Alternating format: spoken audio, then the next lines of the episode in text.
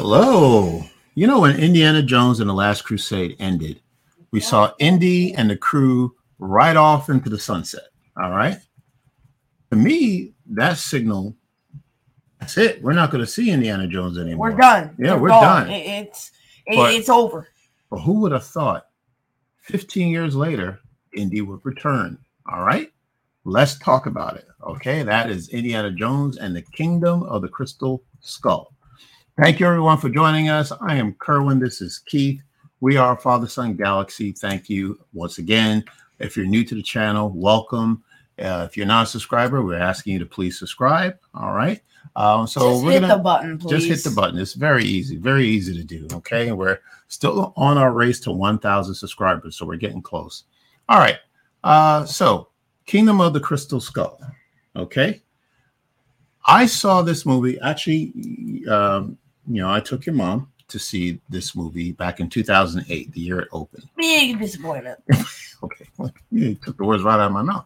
Well, anyway, it was muddled. I really couldn't beetle follow. battle, battle, battle, little Yeah, I you know we, we saw it and we just you know left the theater like shaking our heads. You know, like, what was this movie about? I don't know. I, I and we still don't know. Okay. Wow, man, you you're way ahead of me. Okay. All right. Well, so and I we only saw it once. I only saw it once up until you know uh, a couple of days ago. We saw it. I saw it again. You saw it for the first time, and guess what? I still couldn't follow the plot. I mean, I still had no idea what was going on. Um, but you know? I'm I'm trying. You know, we, you know, we're not going to talk about the whole movie. Obviously, it is a spoiler review. You know, the movie came out. You know, a few years back. We don't know. I, I you know, I'm not going to go through every single step of what happened in the film. We're just going to talk about the things well, that basic plot is yeah, we'll talk about the things that we like, maybe the things that they could have improved. But go ahead. What do you want to say about it? basic plot is basic is like to make it really simple. Nazis try to find some random coffin. Well, well, not Nazis, right? So it's the Russians this time. okay. Oh yeah, yeah, the Russians, that's right. Okay, yeah, So they replaced them with Russians. Yeah. All right. So the Russians try to find some random coffin. Indy escapes, gets captured, meets Raven and Mutt, gets captured again. And pretty much just it's a series of him getting captured until he gets triple crossed. Yeah. And then there's an explosion. Rolling credits. okay, all right. So yeah, so let's let's let's break it down and talk about it. You know, so of course, you know, Indiana Jones is older, he's aging, and you know, Harrison Ford, you know, it doesn't matter, you know, what age he is, he's going to play Indy, you know, real, you know, like whatever he's experiencing at that moment, whatever age he is at the time, that's going to be Indy. So there's no shame in Indy growing older, right? Yeah. All right, so that's cool.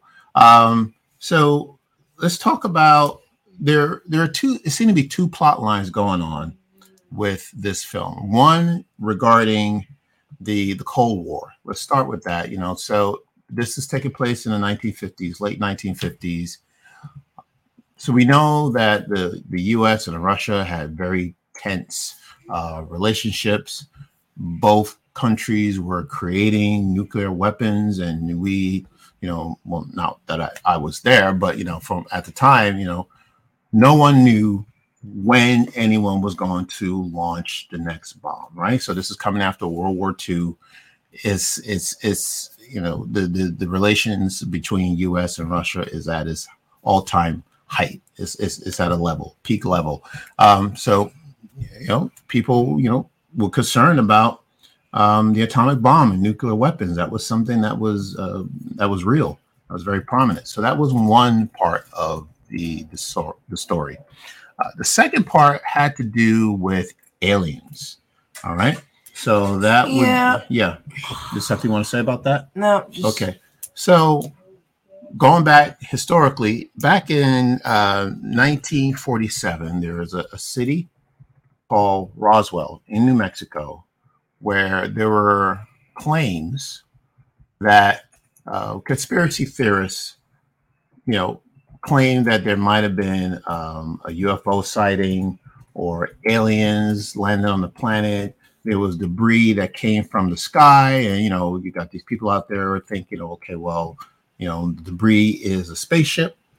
You know, came out of nowhere and dropped down. sense? Well, I mean, look, hey, this is what people believed at the time. You know that you know there was uh, They life. thought they thought correct, but still, that's Yeah. crazy. well, that there's life outside of of Earth, and that there was you know some proof that you know maybe this debris, you know, the U.S. military, you know, claimed it was you know something that belonged to them, had nothing to do with something that came from another planet. But you know, you got your people out there are going to believe what they want to believe. So there was a story going on that um, this area of New Mexico was um, visited by you know creatures from another galaxy. All right, not Star Wars. All right, I wish. So, yeah, yeah, nothing to do with Star Wars. Too early. Uh, so, so this film, you know, the Crystal Skull was seemed to try to combine the two stories together, and I'm not sure if that was their goal. or I, if they don't knew know. what they were doing. Well, right. So uh, what I know is that it, it both the both storylines, the Cold War and the aliens, had to do with Russia. Russia was involved in both sides, right? So, um, so we'll, we'll talk a little bit more about well the goal of, of Russia. So for some reason they were interested in finding out this. Uh, uh, this this alien life form that you know maybe has some unspeakable power um, that you know you know they were very interested in getting. In addition to being the first to be in a position of having atomic weapons and, and nuclear weapons and, and and and be this powerful nation and just intimidate other countries you know so maybe that's what it is. So they wanted both. Um, but i noticed there were a couple of things that were brought to my attention i want to talk about one there was a scene uh, where indy is being uh, interrogated by Irina, who was played by Cate Blanchett. By the way, this is one of her earlier roles. Um, I don't, you know, it's not something I would say is her best role. Hello it- was better. Well, right, I yeah, I would totally agree with you. You know, so this is you know a big role for her, but you know she was still new. She is one of the best actresses you know in Hollywood right now. Um, but at the time, I think maybe her her um, her portrayal of this Russian soldier or spy was more of a caricature. Um, but you're right. You know, her role as Hela in Thor Ragnarok was was wonderful. Without the accent. Yes, without the accent.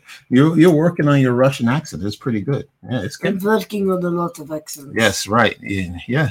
that's very good. All right. Um, so there was a name that was mentioned that, of course, you know, when I saw it in 2008, didn't really mean anything to me. But now, the name J. Robert Oppenheimer, the name Oppenheimer. Oppenheimer, 7 21 23. Yeah, yeah. Unironically, that's a month from today. Yeah, it, yeah, very interesting. Yeah. So that name was brought up, Oppenheimer. So Oppenheimer, you know, was considered the father of the atomic bomb. He was a part of the Manhattan Project. I'm not really sure if that's something you want your name to be tied to. well, you know, it's Yeah. he, he's like, an American. Like imagine be imagine saying, I'm the father of two kids. I'm the father of one kid. I'm the father of the atomic bomb. Yeah. Well, at the time, That would was, be funny at parent drop off. yeah. Well, yeah, what do you? What does your dad do for a living? Well, he builds bombs. Yeah. I mean, But but throws them. but again, you know, that's that's the sign of the times back in the day. You know, that was very real. Uh, so yeah, so he was well known for that.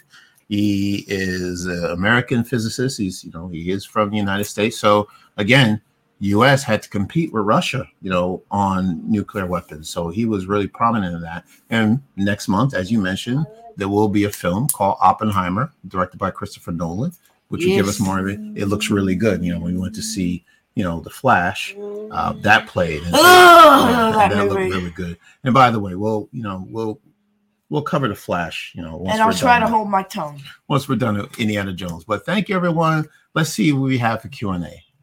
Who do we have? Alex Oppenheimer regretted creating the atomic bomb. Yeah. I would too. Well, I don't know the whole story, but I am looking forward to seeing it on this on the big screen next month. Um, you know, we Why, don't know how tickets? accurate. I can go into the movie theater and buy tickets the same day. So you know, I'm not worried about I that. can watch Of course, I can get tickets. Like I could watch Macy, your mom could see Hey, it. And you know, that's a good point. You know, as far as having you see it, I think it's a PG-13 movie, right? I'm pretty sure it's R. Yeah, it's R. You think it's R? Well, Let me you know, that's Google out of the this. question.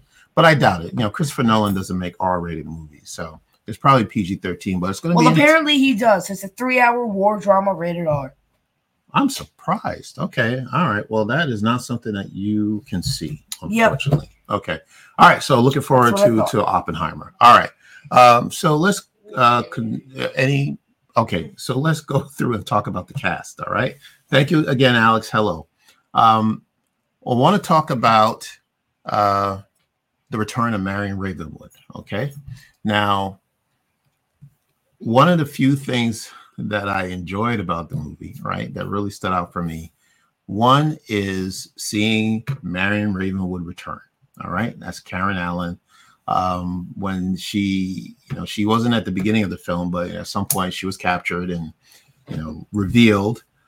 She, you know, comes on the screen and she's got this big smile and she has her her hands on her hips and she looks at Indy like, and she gives that look. Indiana Jones. Indiana she Jones. forward Right. and completely passes by. You don't know if she was going to punch him again, you know, like she did in Raiders. but that, you know, Harris, that would have been such a callback. it, that would have been a callback, yeah. But it's something about their chemistry, Harrison Ford and Karen Allen, that worked from the very beginning. And I think, in my opinion, uh, hi- Indy's relationship with anybody else, he, the best relationship he's had has been with Marion. Okay. Um, so I, I totally bought that they, you know, of course, had an on again, off again relationship. I bought two even, of them. even after Raiders, you know, the banter that took place when they saw each other for the first time and the reveal, right? Now, of course, you saw it for the first time and you had no idea where this was going. Because Uh, I'm just like, let's, bruh. let's talk about this character named Mutt Williams. Um, so Mutt is uh, played by Shia LaBeouf, who is uh, well at the time he was an up and coming young actor. He was, you know, getting some recognition, and I think this this film, The Crystal Skull, was going to put him in a position where this film can make him a movie star. Um, things didn't turn out the way as expected. We'll talk a little bit more about Shia LaBeouf later on, but his character, Mutt Williams, is this 50s, you know, cool kid, um, you know, dressed like if you ever saw Happy Days, you know, I know I'm going way back, you know, he reminds me of the Fonzie character with the leather jacket. He's got the hair, you know, and, and the He's always got a comb. He's always like, the jeans. He's got the the bike. Uh, so you know he's he's a rebel, right? So he he comes off as being a he rebel, doesn't like school. but right, he doesn't like school. So yeah, so of course he's gonna he's he's going to um, he opposes the system. You know anybody who is into education, um, you know books.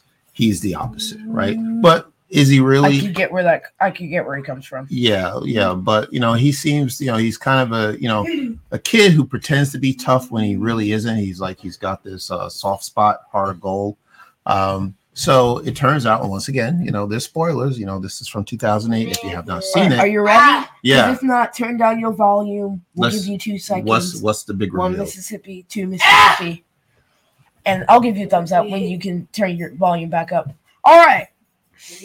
Okay, all right. So if you don't want to know, Mutt is Indy's son. Right. Yeah. Okay. So now this is interesting. So how they met, you know, Indy is on the train going somewhere.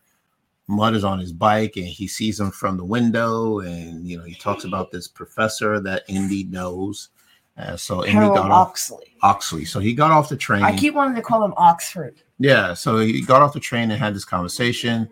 Uh, Indy, of course, is wanted by the uh, you know the, the the U.S. government, you know, for what his ties with Russia. You know, we didn't talk about the atomic bomb that took place at the beginning of the movie. I think, you know, yeah. Oh yeah, and Indy escaped through a freaking refrigerator. right. Okay, you know, yeah, careful. All right. What? Yeah. So yeah, that's always a topic that comes up whenever you talk about Kingdom of the Crystal Skull. But yeah, when we're talking about Roswell, you know, there, you know, we're talking about aliens had taken place um, in New Mexico, but here there was a, a site where they were testing out the atomic weapons, and Indy was in the middle of it, and the only way he escaped was through a refrigerator. But anyway, so that's over. We'll just get that out the way. That's done. Okay. Yeah, I'm Uh, just now understanding why he didn't run. Because even if he ran, he wouldn't have been able to escape the, the uh, range of the atomic bomb within 10 seconds. Well, true, But right? I'm not but sure on how foot, safe yeah, a yeah. refrigerator was. right. I don't know if you remember, but there was, a, I guess, there were a group of Russian soldiers who got into it to their tank and drove off, and, they, were still they caught. were up. um bye bye. yeah, they were still caught up But in, in the blast. You know what I find funny? Mhm.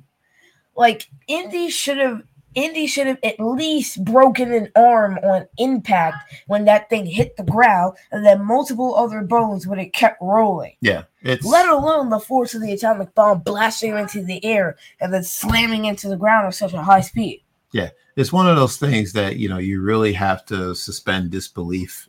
It's it's it it's no different than in Temple of Doom, right? When they jump from a plane on a raft and fall on this icy surface, and then they go off a cliff and they fall into the to to this raging river and survive. That's Okay, you know ridiculous. That right? made Yeah. more sense. It, it well, I don't know what's you know because like the thing is a raft is it's soft and it's made of rubber. Yeah rubber okay. so it's made of rubber so Okay. I, get i get why they survive. Well, oh, uh, didn't they land in a river they did, yeah, but Keith, no one would survive anything like that. So to me, they're both outlandish stunts that would never is happen. I can't like- tell you which one is more outlandish. i believe that one more because if you're falling and you're in a raft and you land in water first of all water can break your fall like it's not like you can fall from 10,000 feet in the air and survive by landing in water. It'd have to be very deep to match, and then you'd have to be able to swim out in time. Like, not like Minecraft makes it out to be, Good but point. it would still it would still help ease your fall. Okay, all right. So you, so if you took that stunt versus the stunt with the refrigerator, which yeah, one do you he think is survived the an most? atomic bomb by standing in an ice box. So the one that's the most outrageous would be the the one in in the Yeah, right? You know, you got two choices: surviving falling out of a plane in Yeah, a raft landing yes. in water, okay. or surviving a literal atomic bomb full on with a r- with an ice box, and then surviving at least five hits Okay. before he managed to get out Well, unscathed. let's see what other people think. You know, which one do you think is the most outlandish stunt? Indy's plot armor, lol. Yeah, Yeah, Indy has a Indy's plot like armor. plus yeah. twenty plot armor. Uh, Alex says it's like the guy in Naked Gun 33 and the third. It was been so long ago since I've seen that one. Who was pushed, and a half. who was pushed oh 33 and a, yes, you're right, 33 and a half. Who was pushed off the building and got up just just fine just before getting eaten by a lion. What? I know it's it's these outrageous stunts. They're they're there for laughs. Um, you know, but of course there's nothing funny about an atomic blast. So Yeah, the um, raft was arguably yeah. more laughable. I would say the the raft, you know, was more for comedy, but you know, getting in the refrigerator trying to avoid a, a nuclear weapon, that's you know, that's serious business. I Anyway, feel like that wasn't done in good taste. yeah, I you know, so but it it's fine. I, I tasted think, rancid to me. I, I think we talked enough about the refrigerator. All right. Yeah, but that's, I think I'm gonna let go of this refrigerator. yeah, let's let go of the refrigerator. Okay. All right. So hey, they don't make them like they used to. All right. So you they don't know, make refrigerators like they used to. Well, that's what I meant. That's what I meant. Yeah. so you know, now we got the U.S. You know, the uh, the the government going after Indy, watching his every move because they think couldn't he tell you be. why. Well, he thinks maybe that he's Rus- he's working with the Russians. You know, so they had to mm, keep an eye on him. You know, and communism was actually you know something that was It was quite the back issue back in the Yeah. day. But one of the scenes that I liked from the film was the motorcycle chase. You know, with Mutt. Ooh, that was cool. With- Remember that when they was went cool. Yeah. into the university Yes, and Mutt did that cool move where he like slid under, under the, the tables. tables. Yeah, I thought that was that was a good and stunt. Indy was just kind of like, "Ugh." Yeah, he wasn't even on the bike. he was just sliding on, on, on tiles. Yeah, talk about a great stunt. Now that was a very good stunt. That that was wonderful. I think mm-hmm. that was probably the best stunt in the movie. Pretty much all of Mutt's bike tricks were the best part. Yeah, yeah. So I like that. Although for some reason he had a mustache and in like he, he didn't have a mustache at the beginning, and then for some reason he just grew a mustache spontaneously and had it for the rest of the movie. Well, I mean, he didn't have a razor with him. You know, like you know, maybe days had passed. You know, throughout the the movie, and you know, we didn't see it, we didn't know, but you know, Nobody wants to watch all stubble. those days go past. Yeah, right, exactly. So, so about Shia LaBeouf's performance, I thought he did a very good job. He did a pretty good job. Like I said, they were hoping that this was going to make him a star of this film, and it didn't happen. So, but we'll I honestly about. think it was good. I think his performance was actually great. I mean, Okay. except for the part where he started swinging like Tarzan, like oh, oh, oh," Yeah. So like yeah, swinging, there swinging with the monkeys. That was ridiculous. Yeah, they yeah, right. Like I said, you know, there's some things I like, some things I did not like. Also, the killer ants that just Oh, swallowed we're- people. Yeah, That was whole. That was that wasn't even scary. That was just dumb. yeah, yeah, yeah. We'll we'll we'll talk about the ants. All right. So we talked about Marion. We talked about uh, Mutt Williams. Um, to me, those are the two outside of Indy. Those are the three characters that you really need to know. And Irina. We talked about Irina. All right. So let's talk about the the visual effects. Uh, Alex. Alex says, yeah, Indy surviving the nuke was a bit ridiculous. Just about as ridiculous as Jack Bauer seeing a nuke exploding in 24 season six and not being blinded or injured or killed. I was about to bring up 24. Like nobody wants to see like 24 hours passing in between these movies. Yes, right. But 24 is actually a series. I don't know if you knew this, but I know that, and Okay. every episode is, Is an hour one hour. long as an hour of that guy's life. that's exactly right. Yeah, to yeah. make up an entire day. Yes, that's exactly how it works. Yeah, but that was yeah. 24 was a very popular show at the time. Yeah, so let's talk about the the visual effects. Um, so every Indy film has uh, some type of visual effects, right? Um, Usually, it has to do with the main character. I mean, um, main antagonist getting um burned, falling, uh, what whatever whatever these people throw at us. right. Well, to me, the visual effects that were done in the first three films are pretty much, well, maybe uh, the Last Crusade might have been computer generated, but I don't think there were computers back then. Yeah, but a lot of it was manual. Um, Yeah, practical Raiders that was done by hand. right? Temple of Doom was also done by Right. hand. So this I mean- movie is in a position where it does have the technology to create things from a computer. Yeah, I mean this yeah, was 2008, so Right. it's So, not as advanced as today, but they still have plenty of good technology to use. Yeah. use. but it, to me, it doesn't fit Indiana Jones because we're used to the practical effects, right? So we're talking about the ants.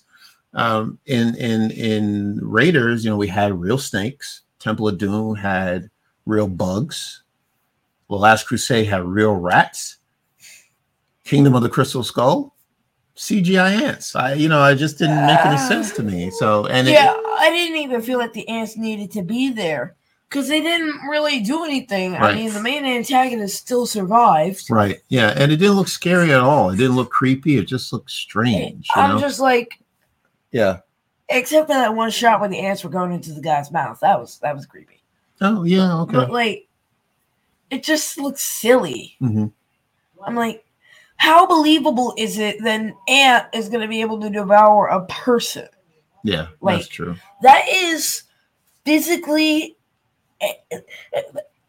Physics does not allow that to happen, given the fact that even though ants are strong and can carry multiple times their body weight, like they can't really carry a human because the human should be able to fight them off and squash them.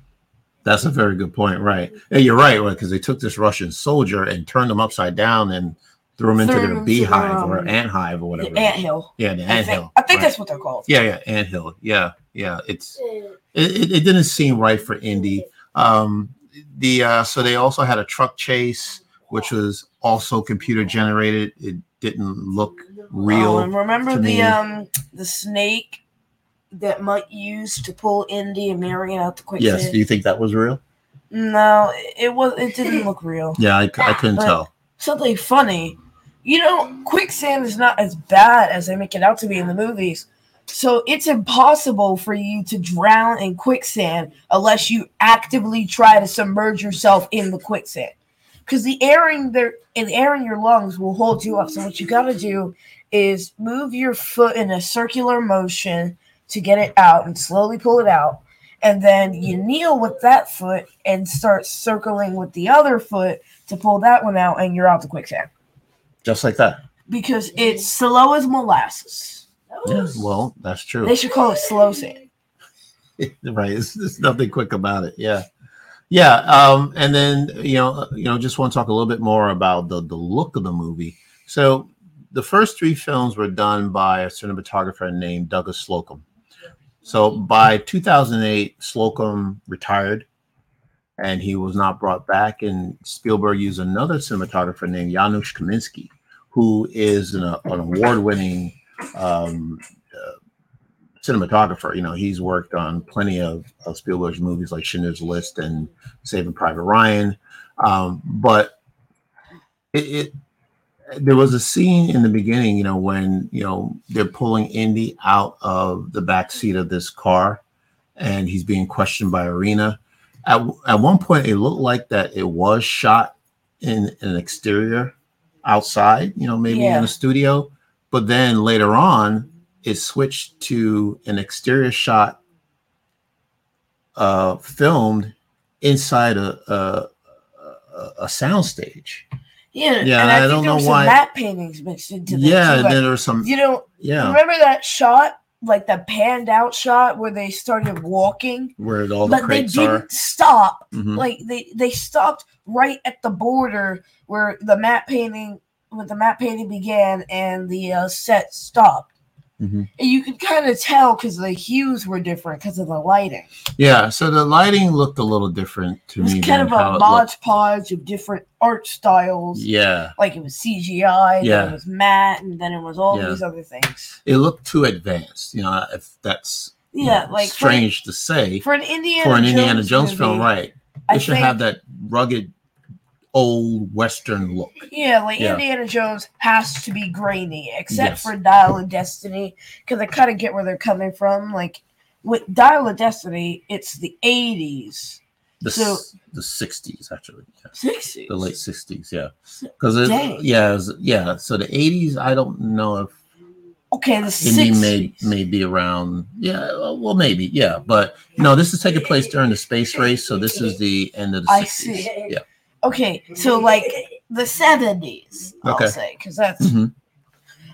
So like this is taking place in the seventies. You know, cameras are a lot more advanced.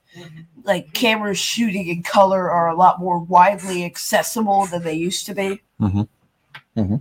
So, I mean, I can kind of get why that'd be more high resolution, but like Crystal Skull just didn't really fit in with the others for multiple reasons. Gotcha. Like in every other movie, Indy was kind of chasing like some rare artifact.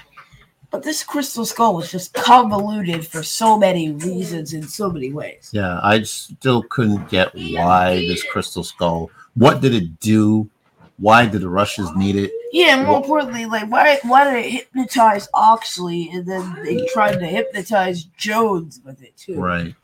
So at the oh, oh go ahead. I'm just saying I don't I don't get it. Yeah.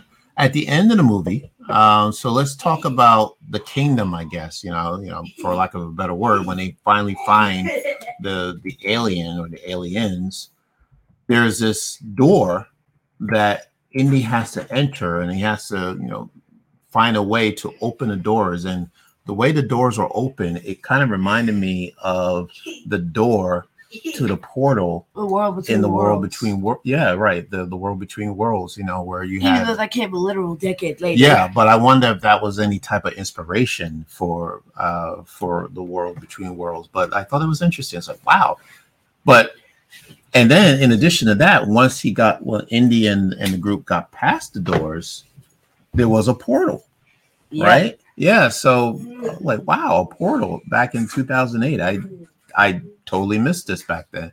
But there was a portal. Uh unfortunately some people were caught up in a portal not knowing where they were going. Um so there was a line at the end of the movie that i did remember I, but I didn't understand what it meant at the time when Oxley said, "Well, Indy says to Oxley, uh, where did they go? In space?" And Oxley says, "No, they're in the space between the space." It's like, okay, well, you know, I really. I really had no idea what that meant. But now that I've seen it again, he what he's saying is they're in a portal somewhere. Nobody knows. You know, they're not in space, but they're in another world or another time or another dimension. We don't know. yeah. So that was interesting. It just reminded me, hey, I'm a Star Wars fan, right? So it reminded me of that. The multiverse, you know, you know we've been seeing portals all over Oh the place. boy, I have last of couple of years. multiverse. Yeah, speaking of the multiverse, right? And then the last, actually, my favorite part of the movie was the ending, which was the wedding. Oh, that Um, was the best. Yeah, of Indy and and and Marion, and you know, very nice, very very very cool. You know, like the colors, you know, like you know, muted colors, or um, it was it was very nice. And there's a scene where Indy's hat, for some reason, just flies in.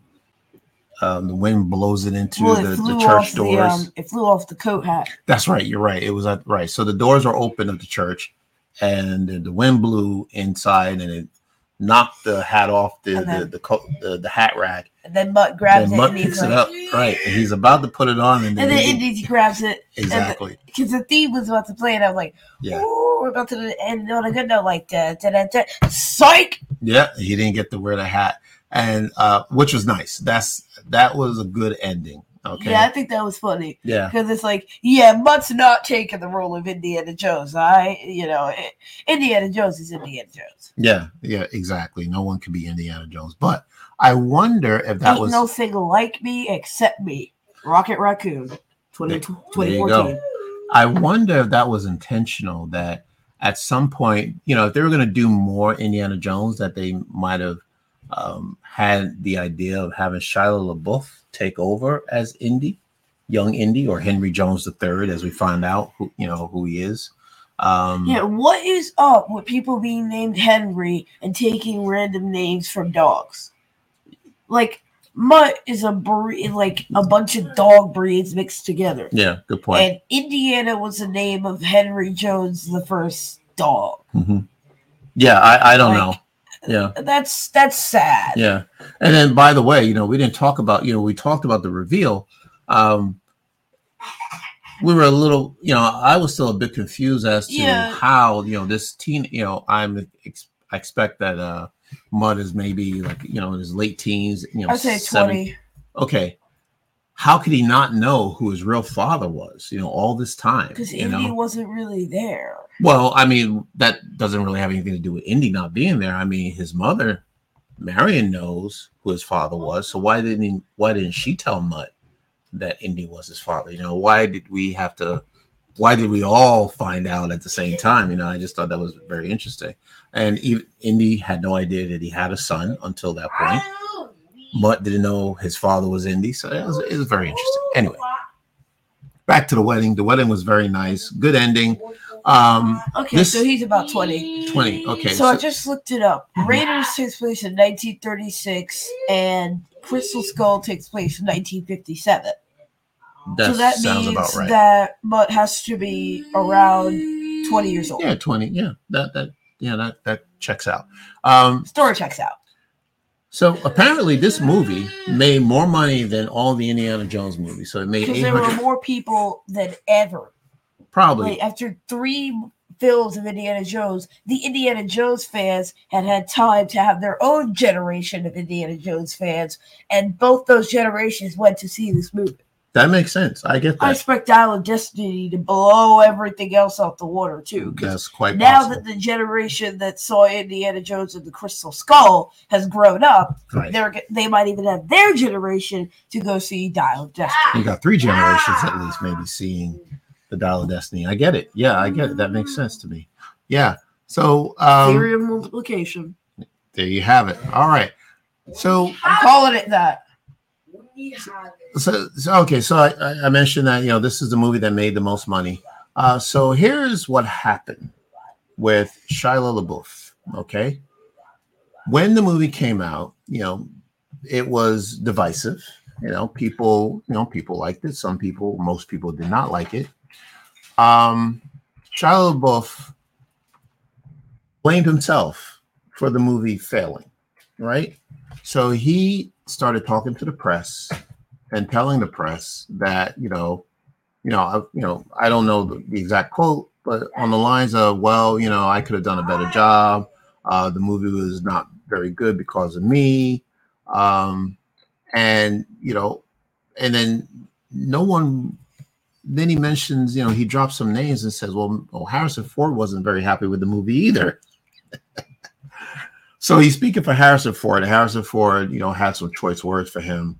Uh, so the, the, two has never worked again. Um, I don't even know if even if that means that we're not going to even see Shia LaBeouf in Dial of Destiny. Chances are no, because of the you know the the bad blood that happened after this movie came out. So, and you know, you know, that's the way it goes. You know, so you know, Ford's point is, you know, okay, well, if you're going to talk bad about the movie that you were in, you know, do it behind closed doors. You know, you don't go to the press and tell people you know, well, this movie wasn't, you know, that good. You know, I could have been better. So that's what happened. So we'd be lucky to see Shia LaBeouf in the Dial of Destiny, is what I was going to say. All right. So I think we covered everything regarding. All right. Kingdom of the Crystal Skull. All right. Everybody get your flame-proof suits because I'm about to start a fire okay. over our next. All right. So we're going to talk about the Flash. You know, we saw the Flash this past weekend again, we don't normally cover DC films. Yeah, know, I not, said not we that we have do anything this. against I mean, DC films, but we just don't cover them. Yeah, Um, you know, we- Marvel's us our and thing. DC couldn't make the connection. Yeah, Marvel's our thing. Mhm. Okay, so but we bought wanna- tickets to the Flash. Yes, okay. and we did a review Uh-huh. with our friend Jared. It should be up. Yeah. I, I don't know if we We'll- posted it. We'll get that up there. Mhm. Uh, we'll post that soon because that's a bit more in depth. And this is a spoiler review, everyone. So if you've not seen the Flash, you know you could turn away, you could turn us off, and then come back. But we're gonna spoil it. But uh, um, my personal take on the Flash, it was a muddle, buddle, tweedle, beetle, poodle, paddle, battle, on a poodle eating noodles. I think that was ridiculous. Like the entire premise was that Flash went back in time to put a can of tomatoes in his mom's cart because he was talking to Ben Affleck and he was like, you know, well, if you interact with these people, if you step on the wrong blade of grass, you have no idea what implications that could have. And he's like, I don't even have to interact with them. I could just push the can of tomatoes in the cart. And then something just randomly knocks him out his portal. He ends up back in time and has to teach himself, like a younger version of himself, how to Oh, use his powers Yeah. while not having his own powers. Mhm. Then, you know, he French fries himself. And then Kara Zor-El helps him French fry himself. And then, Well, you have to explain what that means, French fries. So all right, he so wanted to get his power back. he but- lost his power, and the way he was going to get it back was by recreating the accident that gave him his powers with all the lab chemicals and everything. Gotcha. So, you know, Kara Zor-El had to help French fry him, and then it worked apparently. Yeah. And then they all die. Okay. Every last one of them, except for Flash One, is dead. Okay. All right. And in a literal just flurry, you know, everyone was dead.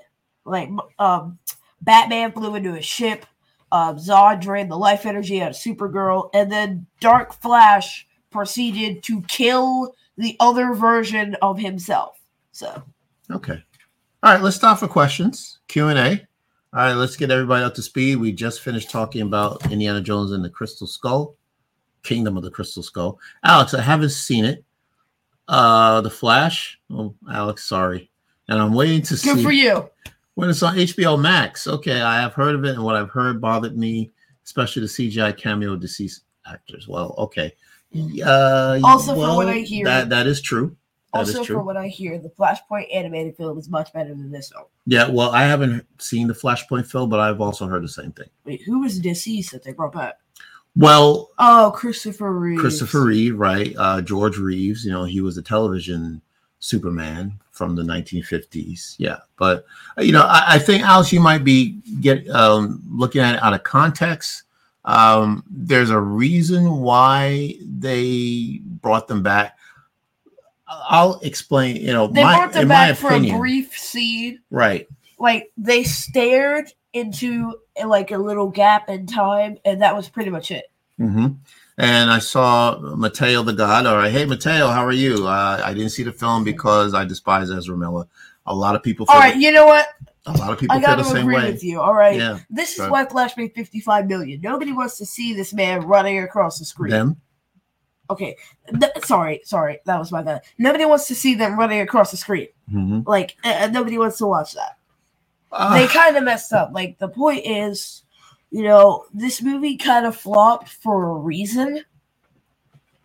Mhm. If you if you catch my drift, well, and unironically, one of the opening scenes is that Flash is, you know, he's trying to save these people in a hospital, and he's catching a bunch of falling babies and a nurse and a dog. yeah, I you know it's hard to explain if He you put one of them in a microwave. Yeah. Yes. Okay. Yeah. It was. it- Oh, and before he did that, he decided to get some snacks to fuel his energy before he started throwing kids. Okay. All right. Can I go? yes. All right. Here's my take on the film. Stomp out the flames. Here's my take. Now, the problem I think this film ran into is it's another multiverse movie, all right? And we've seen plenty now, many multiverse films, okay? Some that done it that done it well, and some that did not. All right. Um, I put this in the category of in between, right? So it, some things it did pretty good, some things it didn't. But the point is, this film did not give us anything that we have not already seen. All right. For example, Alex, we were talking about bringing uh, these deceased actors back. I think what they were trying to go for was to give you, yes, that, but also give you a multiverse of Superman, Superman, and Batman and Flash. All right. So, in order to do that, they need to go back and say, okay, well, who are the Superman we're most familiar with? Who are the the the the, the superheroes that we're we're familiar with? Bring back the Batman uh, from the past and bring them all together. And to me, it felt like a multiverse. It's no different than what we saw with um, uh, across the Spider Verse, right? Yep, they copied some of Yeah. Marvel's greatest hits: Spider-Man Two, Well- Across the Spider-Verse, So here's What If. So here's a problem with DC. All right. I think DC is so far behind the ball with the multiverse because, you know, how many years now since the first. to death. Yeah. So we're going on two years now that Marvel has started doing films regarding the multiverse. DC is now catching up. And I don't think Actually, that was um, that was the intention Yeah, you're right. because DC, this film, I believe, was done a while back or got delayed because of the pandemic. The the goal was to get this movie out years ago, but now that you know, you're it's coming out now, and it's coming out two weeks after Across the Spider Verse, which did the multiverse much better. Um, so it really left nothing for the Flash to give us that we have not already seen. So I think that was the issue I had with it. Yeah, sorry. Yeah. Across the Spider Verse really put the final nail in the coffin. Like, re- what I'm saying is, when Flash, uh, Flash Two kept going back in time to try to save Supergirl and Batman, that was reminiscent of What If Episode Four. You know, when Doctor Strange kept trying to save Christine and she kept dying in That's so right, many yeah. different ways, and he was so broken over that. What if And Doctor Strange lost his heart instead of his hands? Yeah. Yeah. Mhm. And then they also copied Spider-Man 2 when Flash lost his powers, you know, gave up the suit to someone else, and just kind of took a sidebar before swinging back into things when he got hit a little too close to home. Yeah. And then they also copied Across the Spider-Verse in the fact that they brought in other characters Mhm. and then, you know, just kind of them against the world. and also, oh, go ahead. What? And also, No Way Home, right? Bringing back uh, the oh the yeah, Batman, the the nostalgia Batman from the past. Yeah, yeah, Mhm. Yeah. And the weird part is they didn't bring back Christian Bale and they didn't bring back Robert Pattinson, which are arguably some of the best Batman in the franchise. Like Robert Pattinson just did his movie like last year, and um, spoilers. George Clooney shows up at the end of the movie in Flash's universe instead of Ben Affleck because you know I, I think he's you know kind of taken taken a back seat in the DCEU. But why did they bring in Robert Pattinson? Because uh, Robert Pattinson is younger. He just played the role and had a smash hit of a movie. And I think people would be really excited to bring him back and see him amongst the Justice League members. All right. Well, your question regarding Robert Patterson, apparently, as far as I know, and I don't know why, but the Batman films that Patterson are doing are actually not a part of the Batman U- DC universe. I don't know why. Well, yeah, I mean, It's like I a- know a- that a one-off. all yeah, they're, they're separate yeah, they're universes. standalone. Yeah, right. Wait, wait, wait, so it has no ties to the DCEU. no is what you're ties to the DCEU. Yes, I don't know why. What? Why they? Well, yes, again, right. This Yes. makes absolutely no sense Yeah. whatsoever. Let's go to the Q and A. Let's see what we have. Help me. Yes. Mateo, my brother said that George Clooney clip, it doesn't even look like Bruce Wayne. It just looks like old George Clooney. Honestly, the movie looks very Yeah. cringe in my opinion. Yeah, I cringe.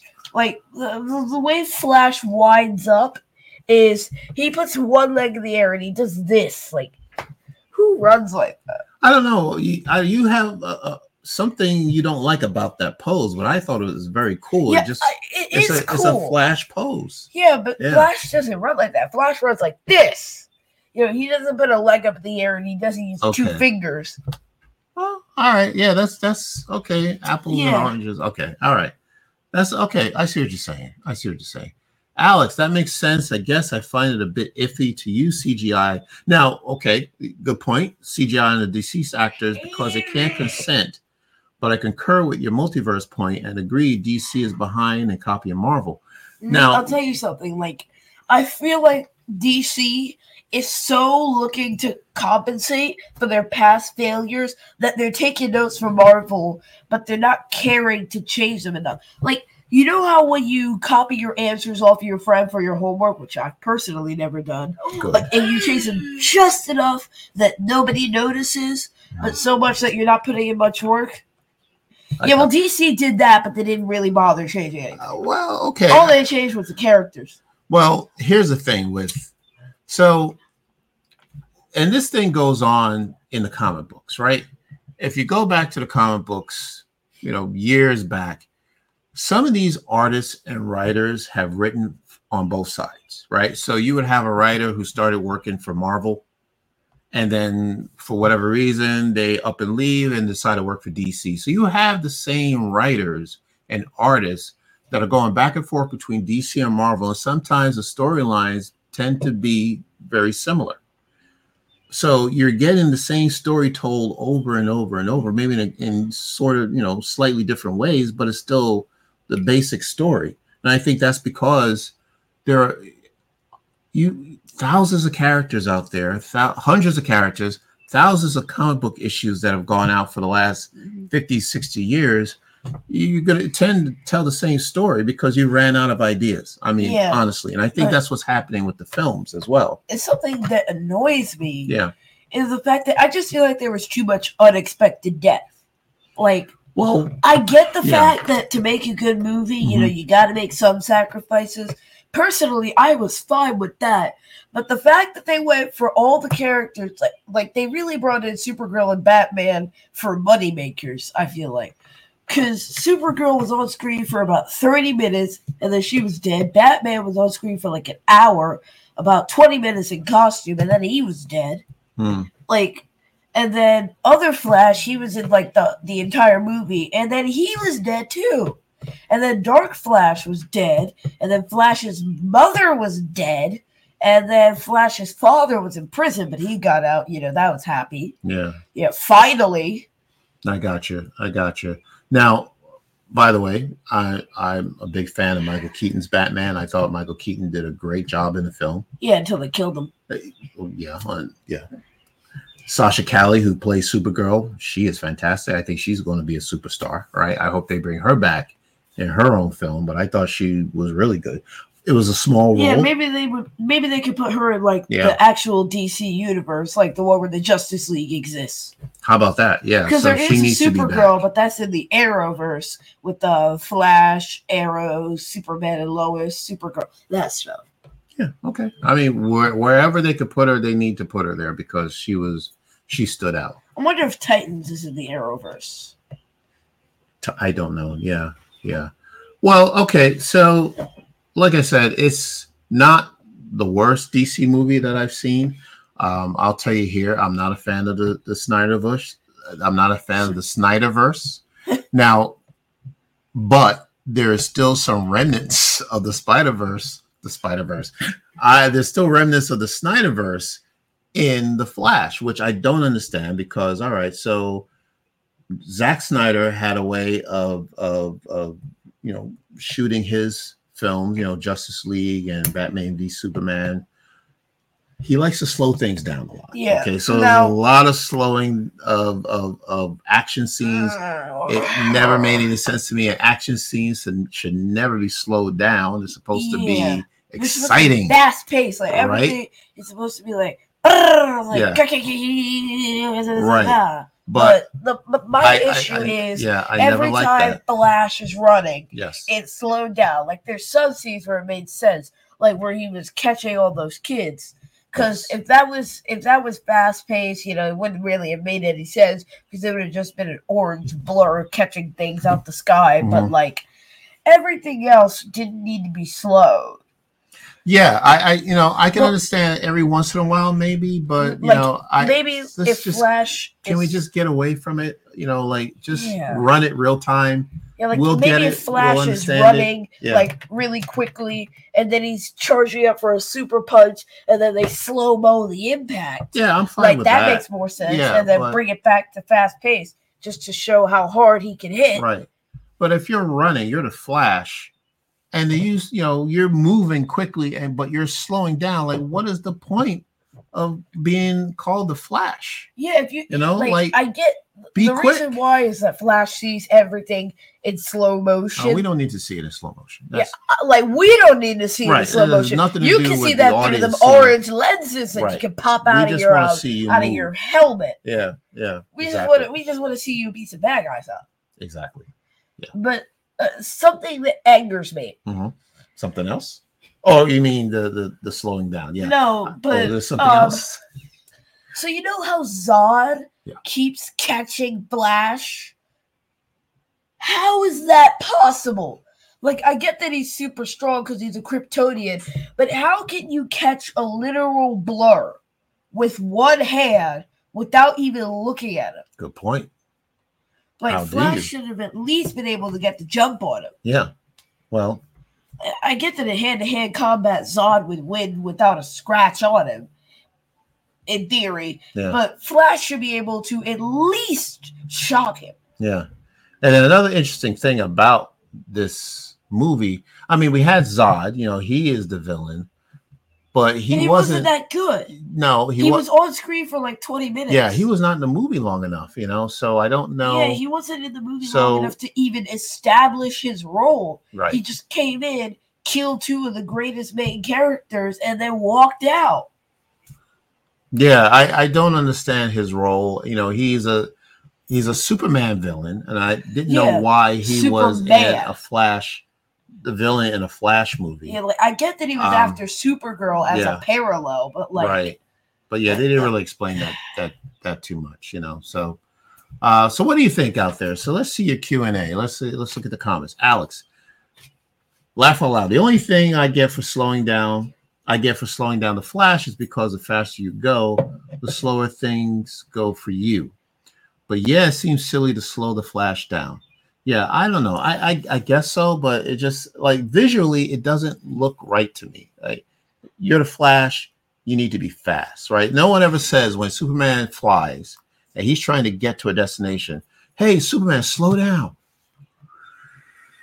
That yeah, like you don't see you- you're Super- not going to see that. you don't see Superman going. yeah, like there's a rocket ship coming right at him, and you know, as Superman is is on a collision course, he's not going to Like, like Superman's not like, get. Come on, man! Like connect, you know, right? So it's like it doesn't make any sense. So the, it's the same way. the. Flash, you know, Flash needs to be fast. Superman needs to be fast. Batman, you can slow down, I guess, because he's not that Well, fast. he, he was slow to begin with. he's not that fast. I mean, they brought back George Clooney, and that makes him even slower. oh, easy, easy, easy. See, Zod might have super hearing and super speed. Never thought of that, super hearing, and hear him coming and be fast enough to catch him. Other than that, I can I can't see why he could stop him. Yeah, That's a good point. but yeah, the thing is, you know, Flash is faster than the speed of light. true. He's so fast that he can run through time itself. So I can't plausibly can't see see how Zod would be able to see him, let alone hear him at that speed. Right. I got like you. you can hear a hummingbird beating its wings at like 200 beats a second. hmm That's Mhm. not its heart. That's just its, that's just its arms, No, I, its wings beating. But like, if a hummingbird was beating its wings at a thousand beats a second, you wouldn't be able to hear it that much because it's going so fast that sound itself is slower than it. I got you, Keith. I uh, they they didn't do a good job explaining. Yeah, know, Yeah. And they really did a cop out with the spaghetti thing. Like basically what they said was, you know, you think of time as linear, like this piece of spaghetti. Mhm. Crack, and that's not how it works. Right. Yeah. Good. That's a good point. You out, brought up you the spaghetti. A Yeah. bowl full of spaghetti, and he's like, time is like this. There's points where it can um intersect. Mhm. Inevitably, they all meet at some point, Mhm. but Yes. everything else can be different. Yeah. I, I actually like the idea of. Well, I like how you know Bruce was trying to explain. You know. Um, Yeah, but how does Bruce know more about the multiverse than the person who literally came through time in the first place? Like, this is a guy who's been retired for years. True. True. How? Uh, what was his experience with the multiverse? Batman has never known the multiverse. Yeah, it seems like there's some plot holes as well in this film. So you're right. Okay, uh, Mateo, I saw your uh, saw your uh, your cue uh, Pop of the popcorn. comment. Yeah, yeah. Apparently, Michael Shannon's performance was very dull because he didn't really want to be there. Says a lot about the film. That is true. Um, he really wasn't given any guidance as to what to do, so he just showed up, and they just tell him, "Okay, stand here, do this, say this, collect this money, go home." So, so that's what happened. So, Mhm. but that's fine. Pop it a popcorn. Hey, Katie, thank you for joining us. Thank you. Hello. Yeah. Um, Alex, Mateo. Ma- Mateo the God of three, Three good good, points. points. I think Grant Gustin would have been better. Thanks, Alex. And that's a very Oh. good point. Why wasn't will Grant Gustin a part of the the multiverse? Yeah, You they know, should have wasn't done that because? I'm pretty Yeah, sure they met at some point. Sure. But like, why did they not include Grant Gustin? I don't know. I don't know. He was so much better. Yeah. I've seen like four episodes of that show, and I already prefer Grant Gustin over Ezra. Right. Miller. Now, uh, going back to Ezra Miller, I thought Ezra did a very good job. You know, I'm not a fan either, but I thought it was, you know, Flash, the Flash show came out before the um, Ezra did. yeah, the Flash show came out before Ezra was even a part of this. Yeah. it started in 2014. His performances, you know, like he's, you know, acting off of him uh, themselves was fine. You know, and and I, I I like the difference between the older Barry and the the teenage Barry, and that was well done. And then the interaction that Barry had with his mother was it's very, you know, effective. Ugh. So yeah, but I, I don't think Ezra did a, a bad job. I thought it was done very well. The the performance was very well. So, but I understand again, you know, they are polarizing. You know, they it, that's what happens. You know, so some people showed up to see them, and some most people did didn't. not, and or most did not. So, and that's the reason why. Part of the reason why the movie only made about sixty million dollars. Yeah. Yeah. I'm uh I'm personally not happy Yeah. with that. All right. So, yeah, well, as we wrap up, let us know if there are any other comments or, or questions that you have regarding the Flash. But that was pretty much it. Again, to me, is just a matter of timing that did this movie in. You know, this at this point we've seen so much about the multiverse. I don't honestly, I I don't even know how long this multiverse storyline can go. I mean, we got, you know, we're gonna have Beyond the Spider Verse next year. We're gonna have that. Maybe Loki is, is is still a part of the multiverse. So at some point, this has got to end. You know, they have to come up with something else because I, I we've seen too much of the multiverse. For reference, Flash made 55 million opening weekend. Yes. These are these these the following numbers are totals for the uh the op- for the entire Yeah, time overall, right? that Yeah. the show was running. Yes, Justice League made 60 60 six six hundred Dang it. fifty-seven. six hundred fifty-seven million dollars. Yep. Batman v Superman made eight hundred seventy-two. Man of Steel made six hundred sixty-eight.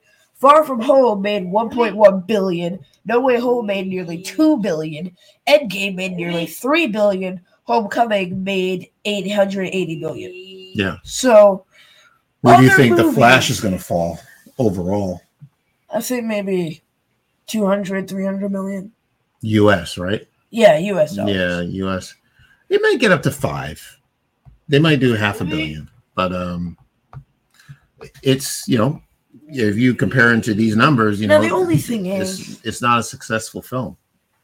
The movie was budgeted at around 220 million. Yeah, so they're So at the a, problem is, if deep, they're going to recoup loss. their losses, Yeah.